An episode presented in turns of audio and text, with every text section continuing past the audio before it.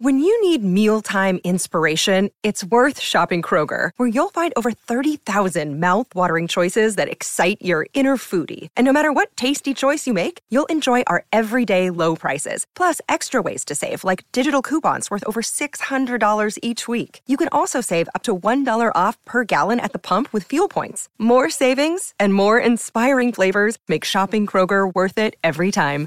Kroger, fresh for everyone. Fuel restrictions apply. Hey, everybody. Uh, this will be a pretty quick um, podcast. Just want to talk very quickly about the breakdown of the test. Um, you'll have two sections you have the multiple choice section and the free response. Okay. Uh, the multiple choice will be the first thing you do, and it's 55 questions. And uh, it's typically going to be broken down into an individual question or you might see some stimulus questions that have two to four questions that go with the, the piece of stimulus. Alrighty. Uh, they, and when I say they, the College Board says there's four types of questions quantitative analysis, text based analysis, visual source analysis, and then individual choice questions. Okay. Uh, real quick, the quantitative analysis, uh, there are five sets, two to three questions per set, and each set includes some data, basically looking at graphs, charts, tables, maps, things like that, and you pull in information from the data into your answer. So a lot of times uh, with those, it's not necessarily knowing the content. Obviously, that helps, but it's going to be mainly being able to pull from the data. The text-based analysis, there are two sets with three to four questions per set. And uh, one set will include a foundational document as a stimulus, and the other set includes a stimulus, uh, like a primary or secondary secondary text based source. So what that means is all those documents you've been looking at throughout the course, Fed 70, Fed 10, Constitution, articles, all those things. That'll be something will be pulled from there, and you'll answer some questions about that, and then something else, another another document that you you don't maybe you didn't you don't even know exists maybe uh, might be pulled.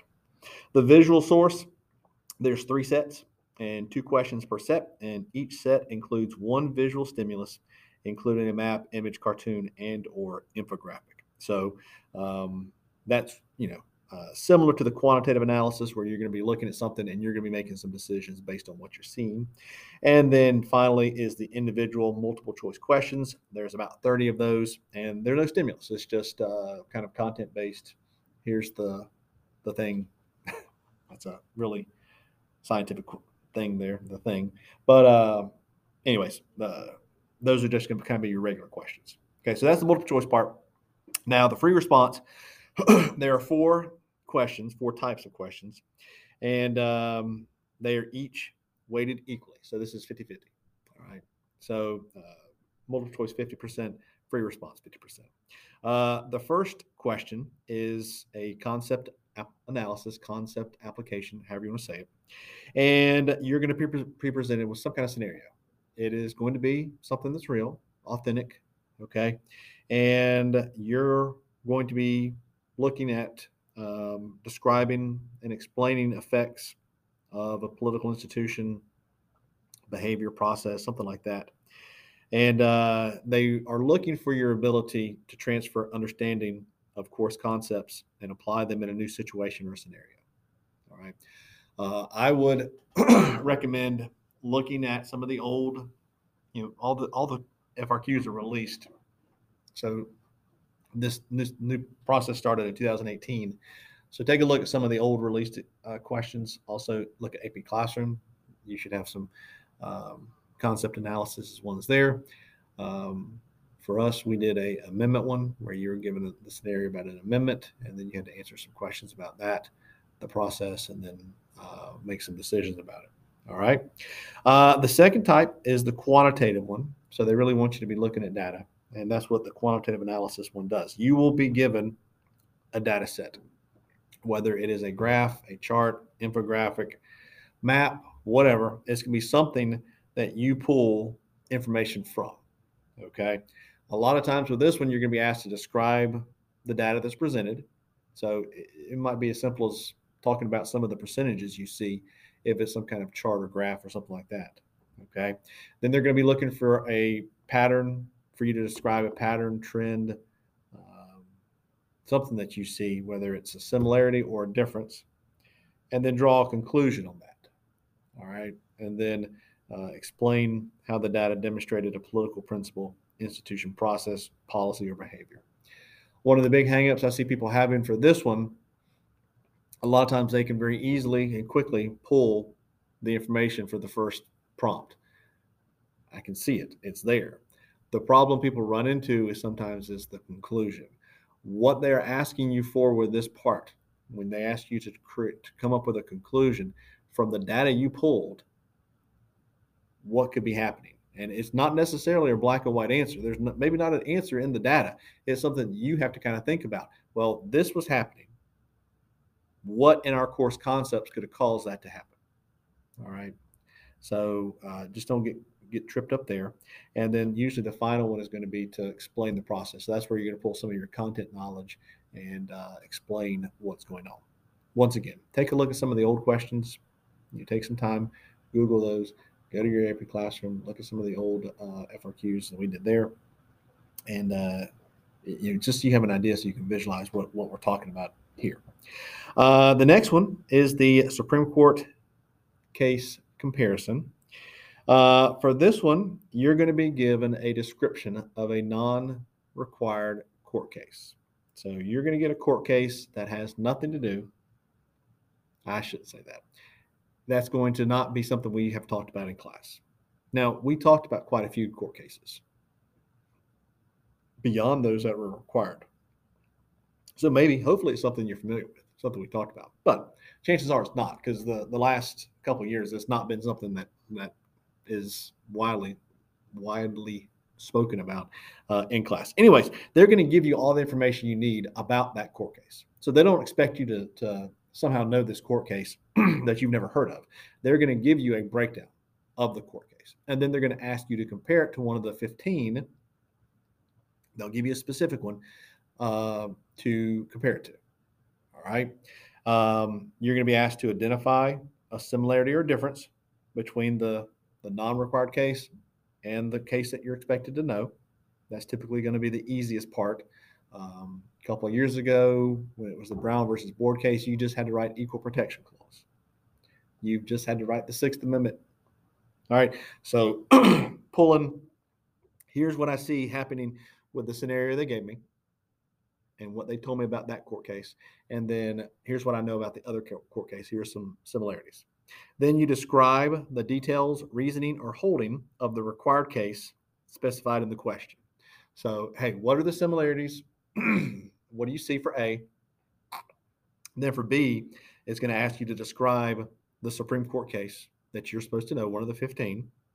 Uh, then you have to explain a similarity or difference in the reasonings or holding of the two Supreme Court cases. Typically, that's going to be all in B. So, hey, describe the Supreme Court case, then tell me about some of the differences or similarities. It might be a, a B only, or it might be B and C. It just depends on how they wanted to break the question up. And then finally, you're going to explain how the reasoning or holding in the non required Supreme Court cases demonstrates a political principle, institution, process, policy, or behavior. When I've graded them, this has been the, the hardest thing for people to do because they just want to focus on the court case only. But this is going to ask you to kind of switch gears a little bit and ask you what can something else what can another part of the course, interest groups, political parties, uh, Congress, whoever, what could they do with this decision? And so you have to think a little bit. So uh, A and B, you probably will be able to go through pretty quickly. Uh, however, that final point, take your time and really, really think about what could, what are some possibilities uh, for this. All right. And then finally, you got the argumentative essay. And um, this is the longest one all right. So, and I say longest, uh, it kind of asks for the most details. So it, it might take a little bit longer than, than the other ones. Um, but the first thing it's going to ask you to do is to art- articulate a defensible claim or thesis that responds to the question and establishes a line of reasoning. If you hear nothing else, and I know this is buried nine minutes in, but if you hear nothing else about the FRQs, please remember this. The argumentative essay, you must must, must give the reader that defensible claim and a line of reasoning. If you don't give them something like that, then you're not going to get credit for this question, basically, because most of the rubrics are set up, at least the past few years that I've graded these things. Most of them are set up to where if you don't write a thesis with a defensible claim, you can't get points for B, C, D, however many prompts there are. All right. So you have to be able to come up with that line of reasoning. So if the question is to talk about executive orders and whether you think they give too much power to the president or not enough, if you just write executive orders have given the president power and leave it at that, it's not going to do anything. That's that's not a, a line of reasoning. Okay, you basically just restated the prompt there. Executive orders have given the president too much power because it allows them to bypass Congress or whatever the line of reasoning is. You have to establish that. You have to be able to put that in there. So be sure uh, you're thinking about this. Once again, please look, and there are some templates out there. There's a template on our eClass page and our Google Drive uh, for this. So you can take a look at some of the different uh, examples and scenarios. So please take a look at that. But please get that thesis in. And I know I've spent uh, almost two minutes harping on this. But once again, if you don't get that in there, you don't get the point or the points for the most of the rest of your paper or the uh, prompt four. Okay. The next thing it's going to ask you to do typically is to provide evidence from one of the foundational documents listed in the question to support the claim. So they're going to give you a list of three. You have to use one of them. All right. So you have to use one of them. So you get a pick, but you have to use one of them. Like I've said throughout the series of podcasts, you don't have to quote from it, but you'd have to know the general ideas of each of the documents. So just be sure you have kind of a working understanding of them and are able to use them in your paper. So provide evidence from there. And then the second thing is to provide evidence from a second foundational document or from knowledge of course concepts to support the claim. So you might go back into the list. If you feel comfortable with both or two items from the list, then use both of them by all means. If you don't feel comfortable with but one of them, then use that one and then find something else from your course knowledge. It's a court case. It's a um, an act, Civil Rights Act, Voting Rights Act, uh, whatever it might be uh, just pull from the court, I mean, uh, from the, the course and uh, use that. Then you have to use reasoning to explain why the evidence supports the claim. So you're circling back to your thesis now. Here's my line of reasoning. And this is why the, these pieces of evidence supported my, my claim. So I've made a claim about executive orders giving the president too much power because I've then used this document and this document, and they support my line of reasoning because. All right, so you're constantly having to kind of explain yourself. Uh, and then finally, you could see this, it might not. Uh, it's, I, I don't know if they're going to do it or not, but you might have to respond to an opposing or alternative perspective using refutation, concession, or rebuttal. So basically, they want you to take a look at the other side here. And you can choose whatever you want to do. You know, if you want to concede your points and say, well, you know, other people think this or whatever it might be but you do you might have to do this. So read this question carefully. Be sure you're doing everything they want you to do. Take your time. Um, the question is always, should I label A, B, C, D? Because for for one, two, and three, you can label A. Here's my answer. B. Here's my answer. C. Here's my answer. I've seen it both ways. I've seen some people say, "Hey, you get you should label this A, B, C, D." Other people say you shouldn't. For me, as someone who's read these things, I like having them labeled out.